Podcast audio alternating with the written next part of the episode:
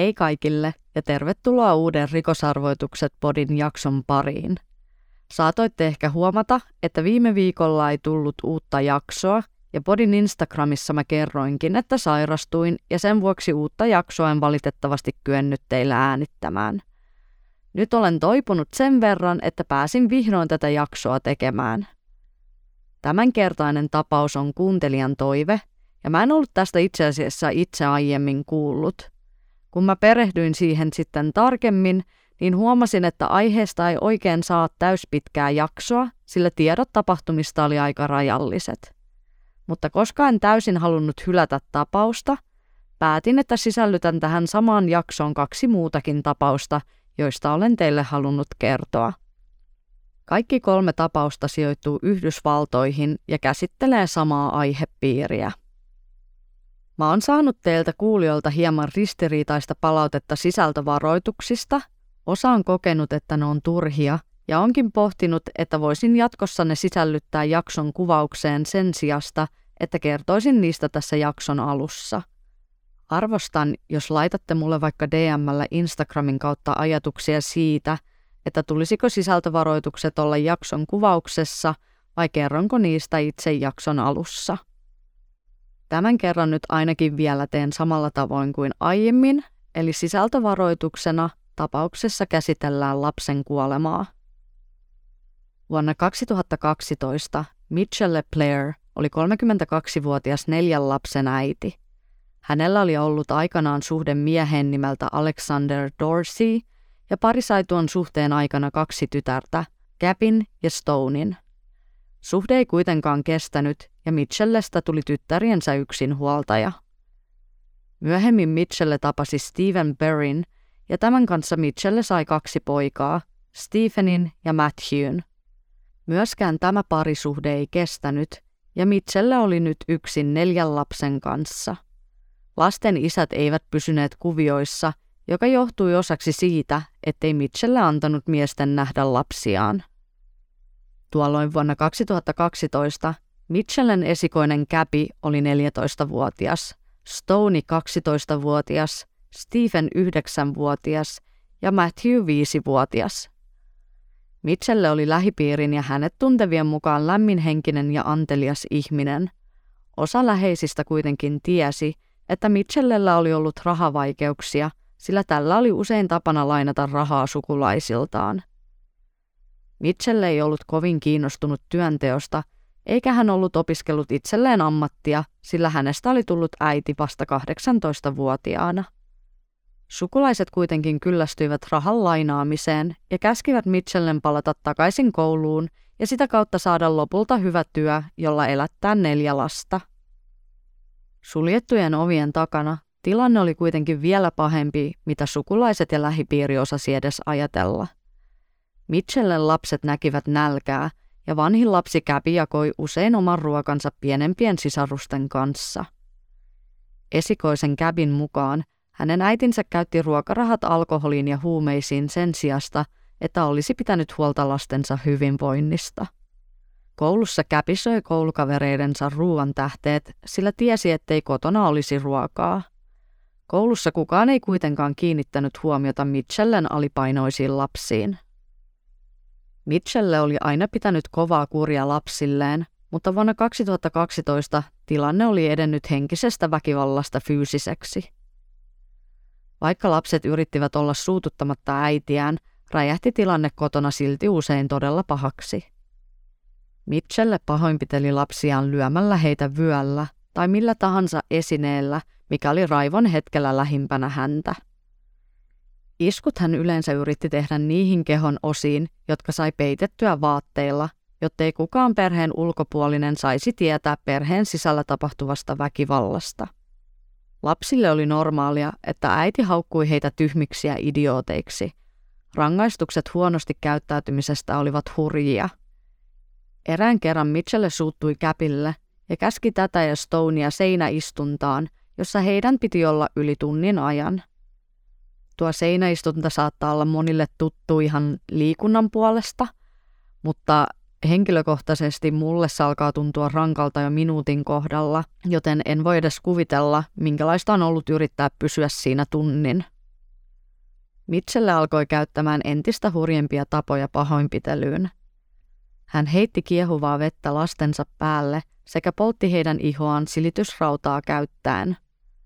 Lapset pelkäsivät äitiään ja etenkin Käpi on kertonut pelänneensä, ettei kukaan uskoisi häntä, jos hän olisi kertonut, mitä kotona tapahtuu. Eräänä päivänä Mitchelle oli jälleen raivostunut Käpille ja lyönyt tätä kiharin raudalla. Lyönti oli ollut niin kova, että Käpin hammas pirstaloitui ja suusta vuosi verta. Samaan aikaan ovikello oli soinut ja Mitchelle käski Käpin kertoa, että nuorempi veli Stephen oli lyönyt häntä. Oven takana oli Käpin täti, joka huolestui nähdessään Käpin. Hän tarjoutui viemään tämän hammaslääkäriin, mutta Mitchelle sanoi, että Käpi tykkäsi uudesta uniikista tyylistään.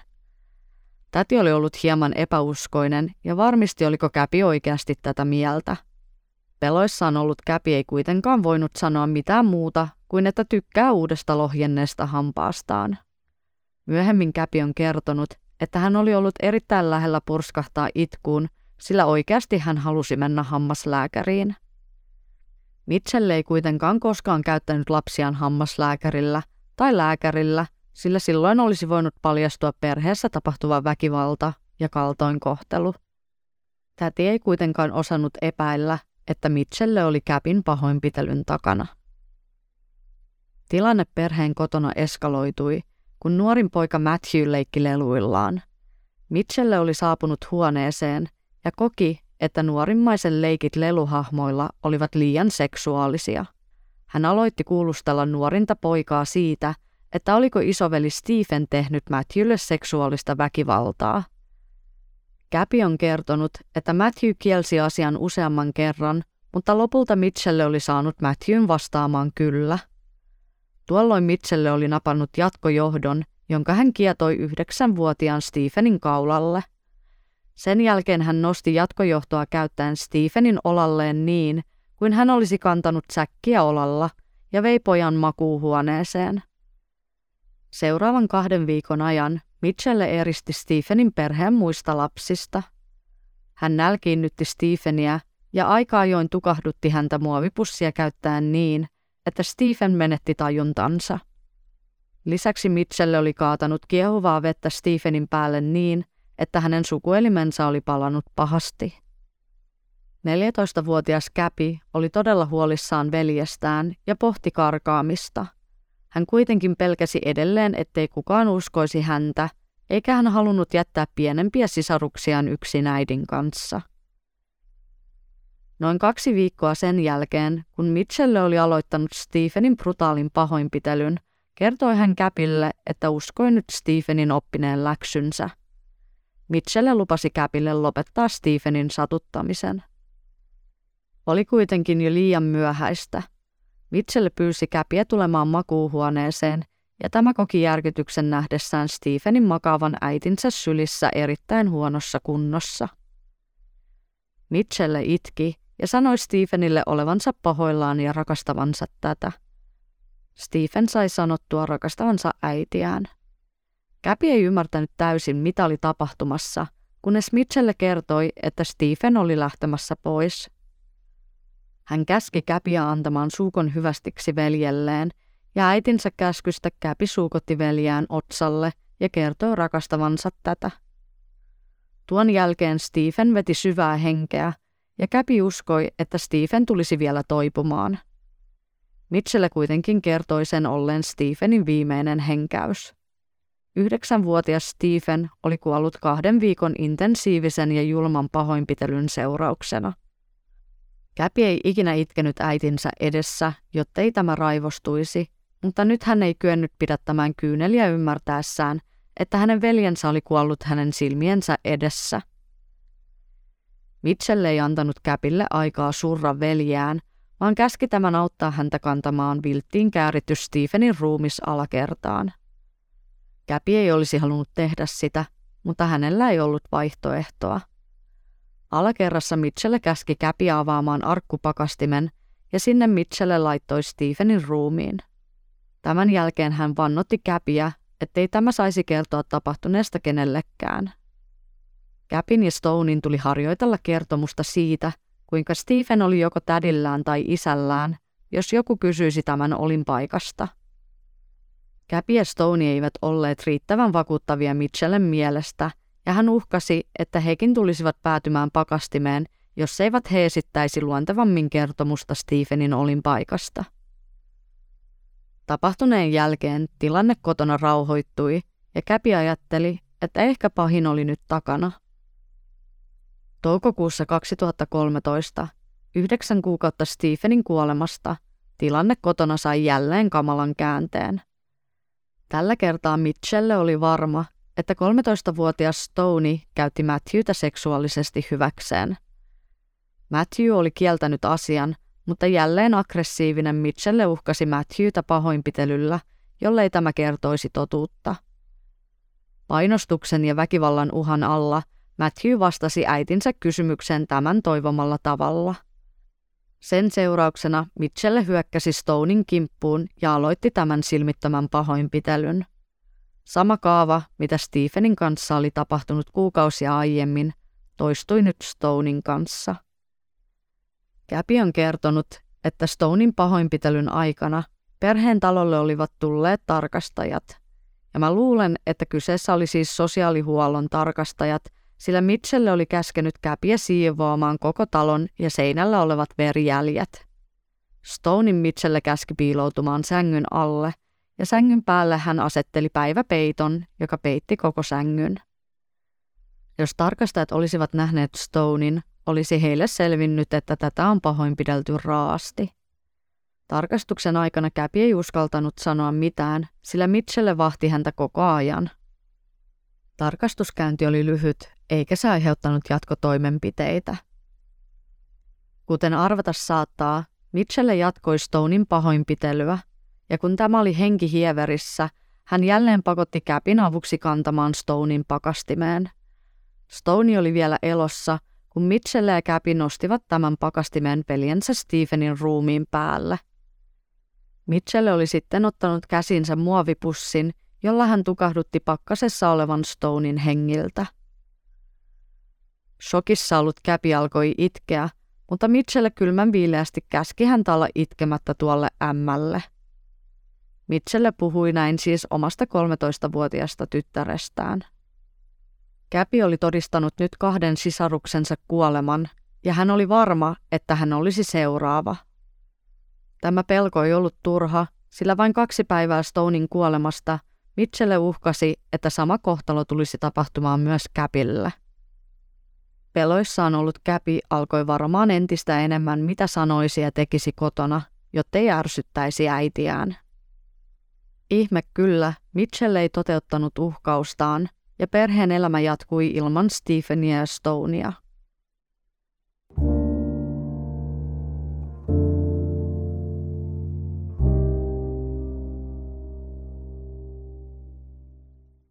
Maaliskuussa 2015 Mitchell sai häätöilmoituksen maksamattomien vuokrien takia. Tuolloin oli kulunut kaksi vuotta Stonein ja kolme vuotta Stephenin kuolemasta. Mitchelle joka ei edelleenkään käynyt töissä, oli ajautunut todella pahaan taloudelliseen ahdinkoon. Käpi, joka oli täysin alistunut äitinsä tahtoon, uskoi, että Mitchell tappaisi hänet ja Matthewn sekä lopulta itsensä, sillä oli varma, ettei hänen äitinsä suostuisi menemään vankilaan. Perhe kuitenkin poistui asunnosta naapuriin, jossa Mitchell tunnusti naapurin naiselle kaiken. Poliisit saapuivat paikalle ja he tekivät järkyttävän löydön perheen pakastimesta. Mitchelle pidätettiin ja tämä myönsi heti tappaneensa kaksi lastaan. Pidätyshetkellä Mitchelle huusi Käpin nimeä ja pyysi tältä anteeksi. Hän halusi halata vielä tytärtään, vaikka hänelle oli jo laitettu käsiraudat. Käpi meni äitinsä luo ja he halasivat toisiaan, kuitenkin niin, ettei Käpikään käyttänyt käsiä ottaakseen halausotetta. Käpi on kertonut, että tuossa tilanteessa pelko äitiä kohtaan alkoi muuttua vihaksi.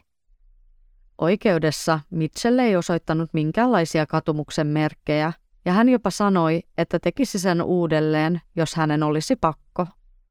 Hän myös kutsui Stephenia Stonea demoneiksi ja vakuutti, ettei ollut palehdellut mistään. Mitchell Blair myönsi syyllisyytensä murhiin. Hänet tuomittiin kesäkuussa 2015 elinkautiseen vankeuteen kahdesta ensimmäisen asteen murhasta.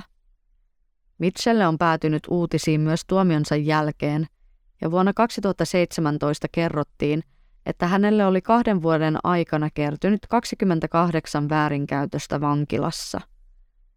Hän oli muun muassa pahoinpidellyt muita vankeja sekä lyönyt henkilökuntaa ja heittänyt ulostetta heitä kohti. Tapahtumien johdosta Mitchellen tuomion lisättiin viisi vuotta. Toki tämä lisätuomio ei sinänsä vaikuta mihinkään, sillä Mitchell ei tule pääsemään vapaaksi vankilasta. Tapausta seuranneita ja myös mua on järkyttänyt se, miten kukaan ei huomannut Stephenin ja Stonein katoamista noin kolmeen vuoteen. Tiedossa oli, että heidän isät eivät olleet pahemmin tekemisissä, ja niillä kerroilla kun he näkivät kahta muuta lastaan, oli Mitchelle ilmeisesti keksinyt aina selityksiä Stephenin ja Stonein olinpaikasta. Silti on jotenkin erikoista, ettei kukaan muu perheen läheinen alkanut ihmetellä, että kaksi lasta puuttui aina, kun he näkivät perhettä. Koulu ei huomannut asiaa ilmeisesti sen vuoksi, että Stephen ja Stone oli otettu pois koulusta kotikouluun. Ilmeisesti tätä kotikoulua ei valvottu mitenkään, sillä kukaan ei senkään puolesta huomannut, etteivät Stephen ja Stone oikeasti käyneet kotikoulua. Myös Käpi oli siirtynyt niin sanotusti kotikouluun, joka varmasti oli Mitchellen tapa varmistaa, ettei Käpi paljastaisi koulussa kenellekään, mitä Stephenille ja Stoneille oli tapahtunut. Mitchellen jäädessä kiinni murhista oli hänen esikoisensa Käpi 17-vuotias ja Kuopus 8-vuotias. Molempien kehossa oli useita arpia ja vammoja vuosia kestäneestä pahoinpitelystä – Kahdeksanvuotiaan Matthewn kehosta löytyi kaikkiaan yli 25 eri vammaa, joista osa vastasi jatkojohdolla lyömistä. Käpillä oli edelleen se lohjenut hammas sekä viiltoarppi silmän yläpuolella. Lisäksi hänen kehossaan oli lukuisia palovamma-arpia. Tuomari poisti Käpin ja Matthewn isiltä vanhemman oikeudet ja lapset sijoitettiin tätinsä ja setänsä luokse – Ilmeisesti myöhemmin Matthew adoptoitiin toiseen perheeseen. Molemmat lapset joutuivat käymään terapiassa selvitäkseen äitinsä aiheuttamista traumoista. Etenkin Käpi taisteli masennuksen kanssa ja oli niin täynnä vihaa, ettei tiennyt kuinka olla onnellinen. Täysin ymmärrettävää, sillä vuosien pahoinpitelyn lisäksi Mitchelle oli pakottanut esikoisensa olemaan mukana sisartensa kuoleman hetkillä – Lisäksi hän joutui vuosien ajan pitämään tätä suurta ja kamalaa salaisuutta. Käpi on kertonut, ettei hän ikinä todistanut, että Stephen tai Stone olisivat käyttäneet pikkuveliään seksuaalisesti hyväksi.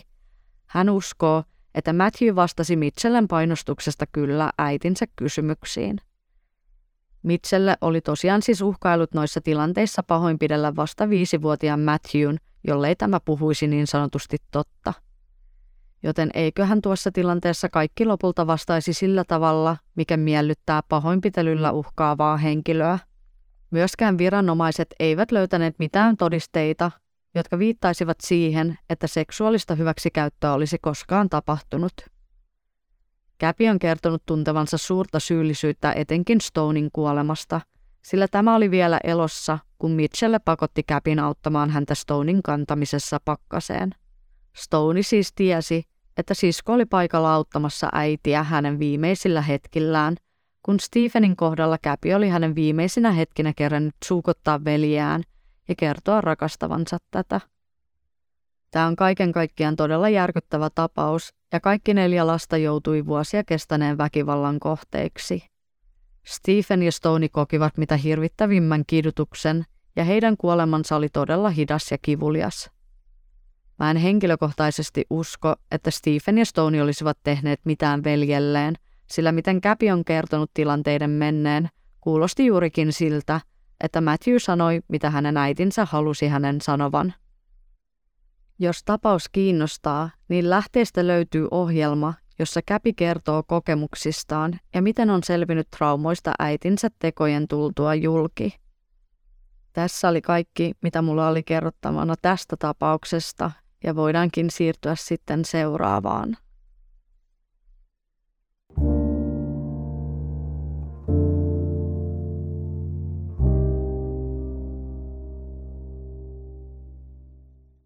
Christy Bird syntyi ja vietti nuoruutensa Alabamassa USAssa.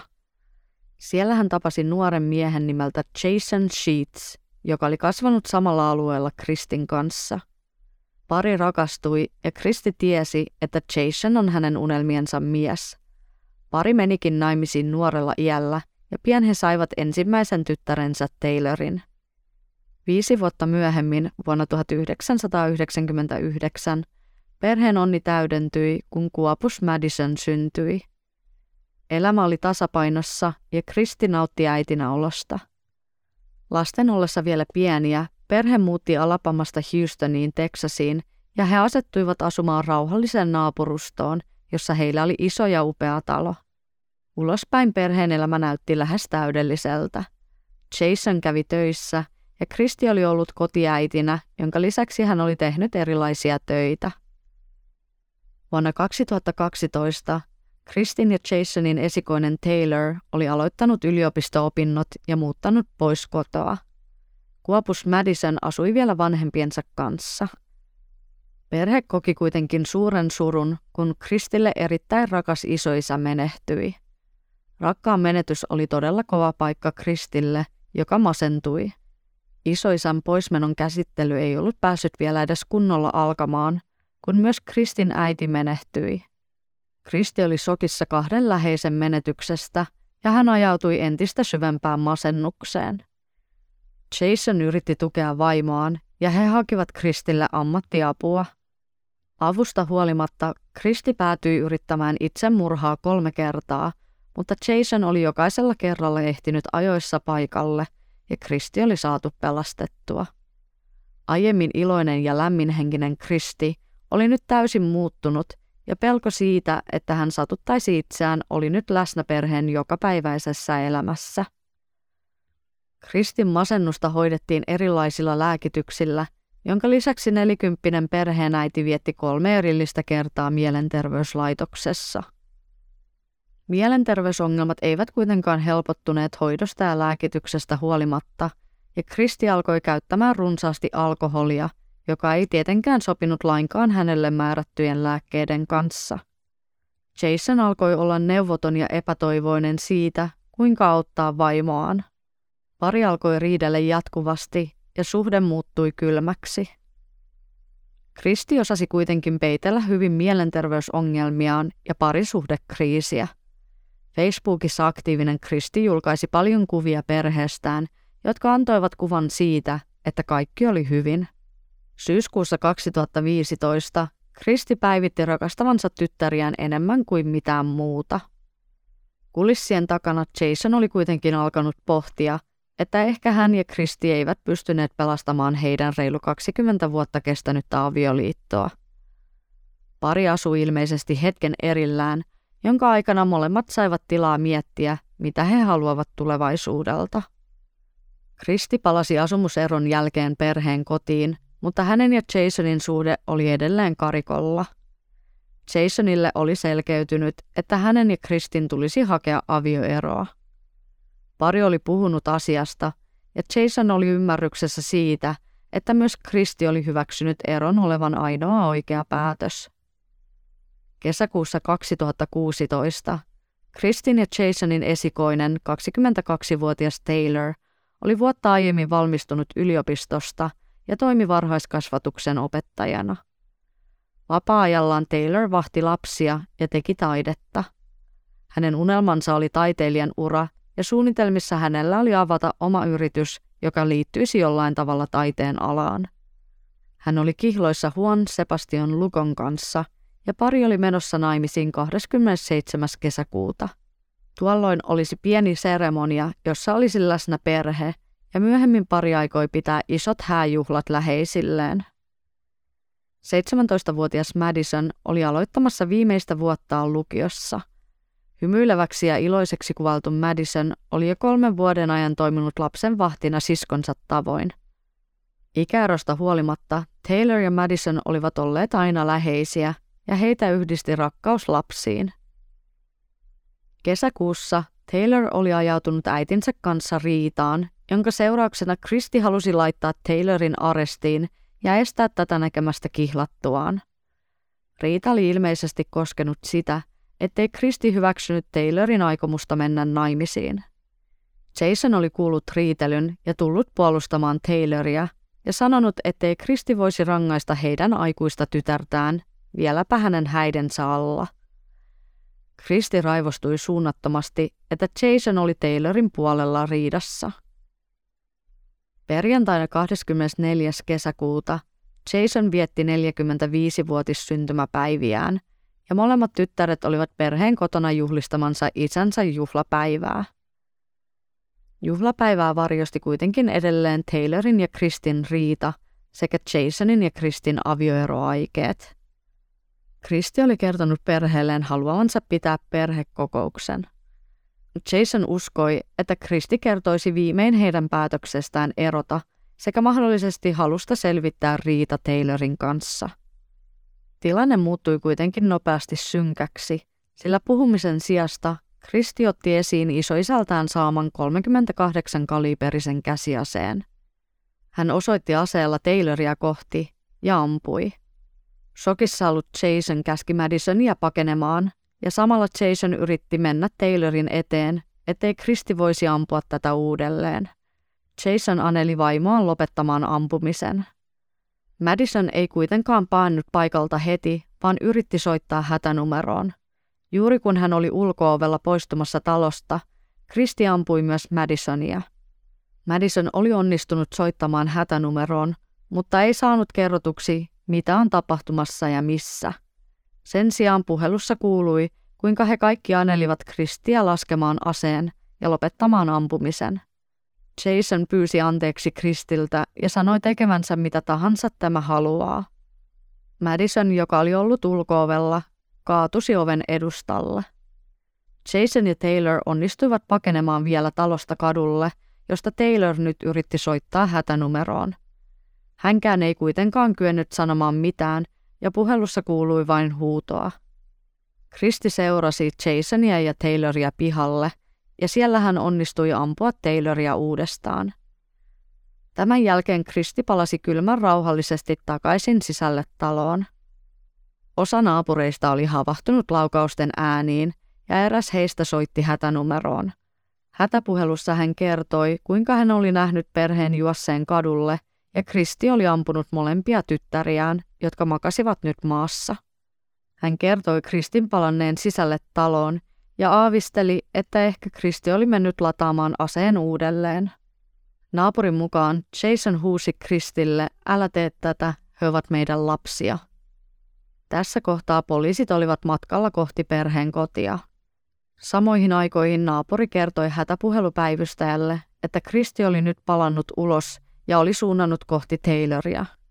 Poliisit saapuivat paikalle ja alkoivat saartamaan aluetta, jottei Kristi voisi paeta paikalta. Poliisi käski tätä laskemaan aseen, mutta Kristi vain hymyili ja katsoi miestään Jasonia. Ennen kuin Kristi kerkesi tehdä mitään muuta, poliisi ampui häntä kohti yhden laukauksen. 42-vuotias Kristi menehtyi tapahtumapaikalle. 17-vuotias Madison oli myös menehtynyt. 22-vuotias Taylor kuljetettiin helikopterilla sairaalaan hoidettavaksi. Valitettavasti mitään ei kuitenkaan ollut enää tehtävissä, ja myös Taylor menehtyi saamiinsa vammoihin. Koska myös Kristi menehtyi, ei olla koskaan saatu täyttä varmuutta siihen, mikä hänen motiivinsa oli tähän julmaan tekoon. Jasonin mukaan Kristillä olisi ollut monta mahdollisuutta myös ampua hänet tuona päivänä. Hän kuitenkin uskoo, ettei Kristi edes aikonut ampua häntä, vaan halusi, että mies tulisi kärsimään lopun elämäänsä tyttärien kuolemien vuoksi. Tämä oli ehkä Kristin kosto siitä, ettei Jason tuntunut ymmärtävän hänen surua rakkaiden menetyksestä ja halusi saada Jasonin tuntemaan saman tuskan, jota hän oli viimeisen neljän vuoden ajan tuntenut. On myös jossiteltu, että ehkä Kristi ei myöskään kestänyt ajatusta siitä, että Jason halusi avioeron. On kuitenkin käsittämätöntä, että Kristi oli valmis tappamaan omat tyttärensä koston vuoksi. Tyttäret, joita hän oli sosiaalisessa mediassa vajaa vuosi aiemmin ylistänyt mahtaviksi, suloisiksi, kilteiksi, kauniiksi sekä viisaiksi tytöiksi, joita hän kertoi rakastavansa ja vaalivansa enemmän kuin he voisivat ikinä tietää. Jason on kertonut toivoneensa, että hän olisi menehtynyt tyttäriensä sijasta. Hänellä ei ollut mitään hyvää sanottavaa Krististä, sillä hän ei voinut ymmärtää, minkälainen äiti tappaa omat lapsensa. Ampumisvälikohtaus oli tullut yllätyksenä Jasonille, sillä Kristi ei ollut aiemmin osoittanut väkivallan merkkejä muita kohtaan. Taylor menehtyi vain kolme päivää ennen hääpäiväänsä. Jason on kertonut tyttäriensä menetyksen jälkeen tukeutuneensa uskoon. Se on auttanut häntä jatkamaan elämää tragedian jälkeen.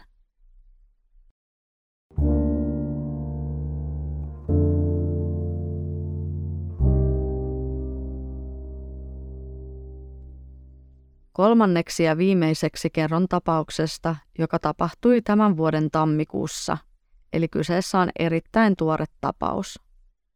Lindsay Clansilla oli miehensä Patrickin kanssa kolme lasta, viisivuotias tytär Cora, kolmevuotias poika Dawson sekä seitsemän kuukautta vanha poika vauva Callan. Lindsay oli lastensa syntymien jälkeen kärsinyt synnytyksen jälkeisestä masennuksesta – ja hän oli aina ollut läheisilleen hyvin avoin mielenterveysongelmistaan. Lisäksi hän kertoi sosiaalisessa mediassa julkisesti vaikeuksistaan. Lindsay jakoi tuntemuksiaan hänelle määrättyjen lääkkeiden sivuvaikutuksista, jotka aiheuttivat muun muassa unettomuutta ja ruokahaluttomuutta. Kälänin syntymän jälkeen Lindsay oli kuitenkin ottanut erilaisen asenteen.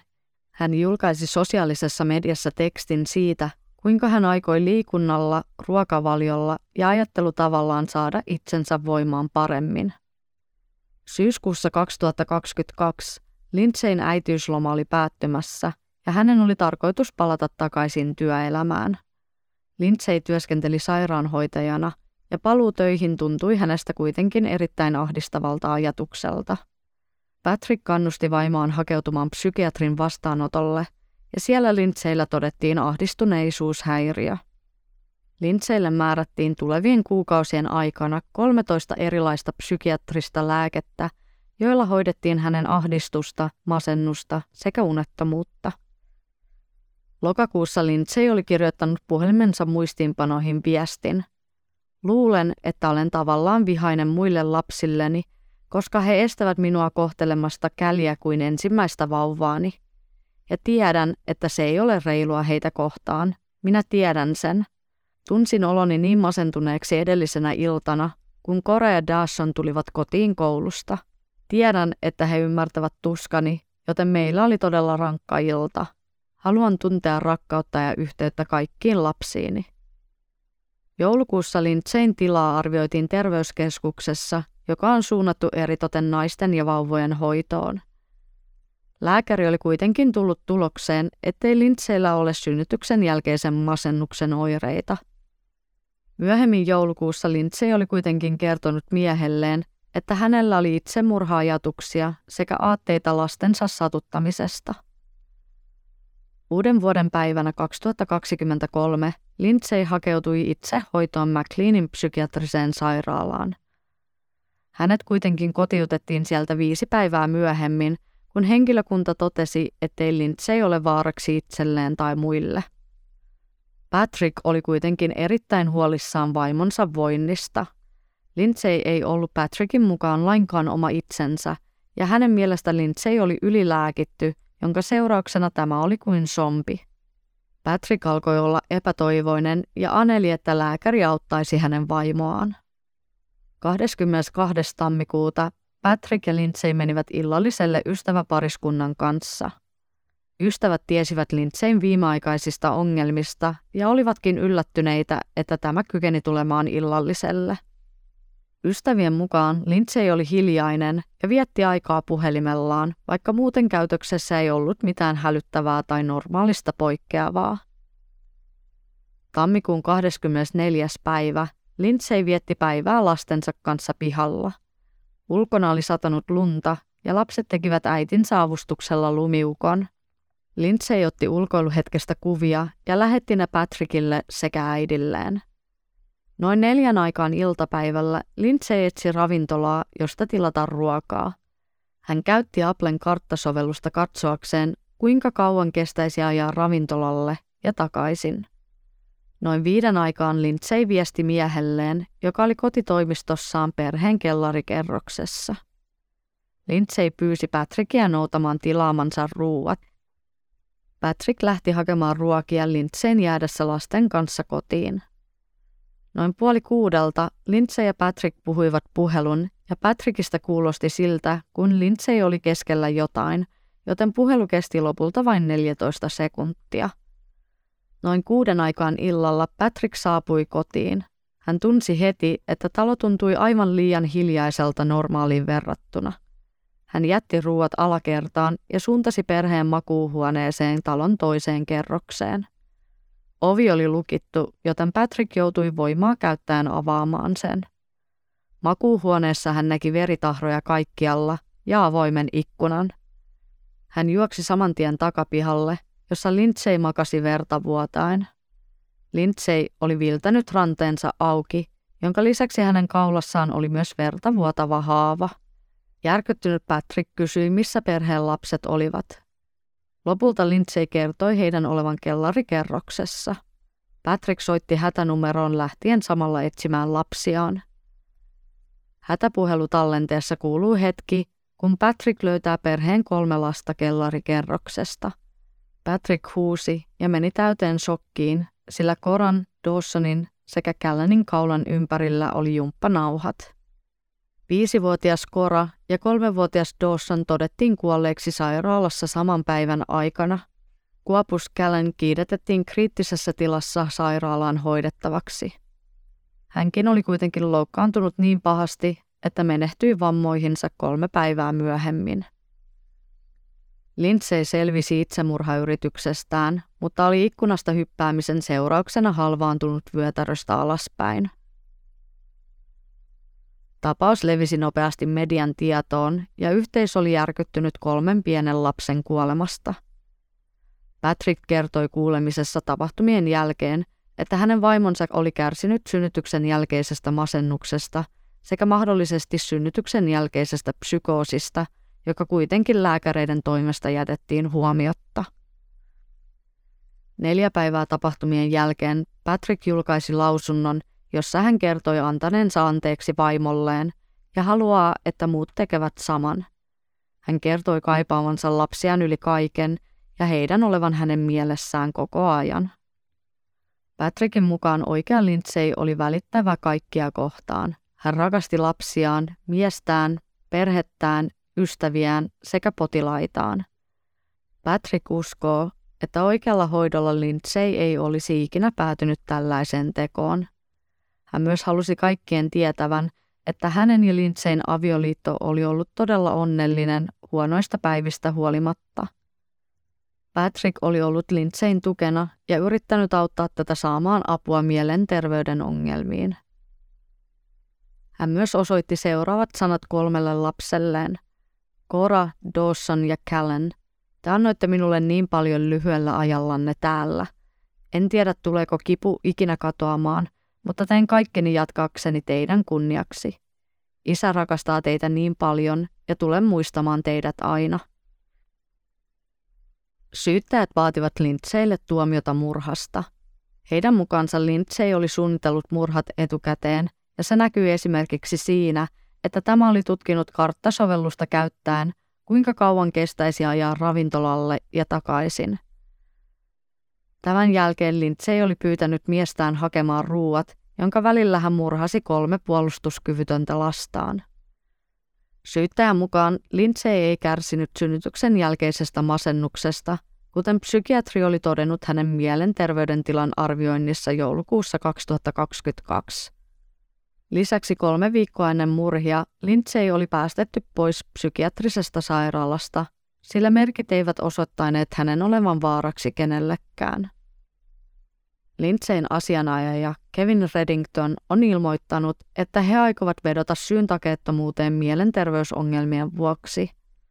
Reddingtonin mukaan Lindsaylle oli määrätty tappava lääkekoktail-yhdistelmä, joka muutti koko Lindsayn persoonan niin sanotusti sompiksi. Puolustustiimin mukaan huonon mielenterveyden hoidon järjestelmän vuoksi Lindsay jäi ilman apua juuri silloin, kun sitä tarvitsi eniten. Sen sijaan hänet täytettiin lääkkeillä, joita määrättiin lyhyessä ajassa todella paljon. Lääkkeiden annostuksia myös muokkailtiin jatkuvasti, ja ne aiheuttivat Lindsaylle entistä syvemmän ahdingon. Reddington on myös kertonut julkisesti, että Lindsay oli kertonut miehelleen Patrickille, että mies ääni käski häntä tappamaan lapset. Fyysisten vammojen hoidon jälkeen Lindsay siirrettiin hoidettavaksi psykiatriseen sairaalaan, jossa hän edelleen odottaa oikeudenkäyntiä. Reddington on huolissaan Lindsaystä, sillä tämä on tapahtumien jälkeen ollut itsetuhoinen ja henkisesti erittäin huonossa kunnossa. Lindseyn oikeudenkäynti tullaan näillä näkymin käymään heinäkuussa 2023. On oikeudenkäynnin tulos mikä tahansa, kokonainen perhe tuhoutui tuona tammikuisena päivänä. Mitchell LePlaire, Christy Sheets ja Lindsay Clancy tullaan muistamaan siitä kamalasta tosiasiasta, että he veivät hengen omilta lapsiltaan. Nämä tapaukset muistuttaa mielenterveysongelmien vakavuudesta ja mihin ne voivat pahimmillaan johtaa. Mitchellellä ei ilmeisesti ikinä ollut todettu mielenterveysongelmia ja hänet tuomittiinkin syntakeellisena murhista. Kristi ei joutunut ikinä tuomioistuimen eteen teoistaan, koska menehtyi poliisin luotiin. Lindsein tapaus on vielä avoin ja mä jään odottamaan, mikä hänen tuomionsa tulee olemaan. Päätän tähän tämänkertaisen tapauksen.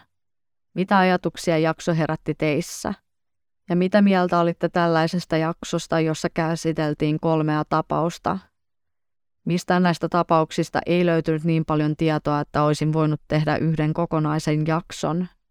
Kommenttia ja palautetta saa laittaa Instagramin puolella, jossa podi löytyy nimimerkillä rikosarvoitukset, tai laittamalla sähköpostia osoitteeseen rikosarvoitukset.gmail.com. Kiitos teille kuuntelijoille ja palataan ensi kerralla uuden rikosarvoituksen parissa.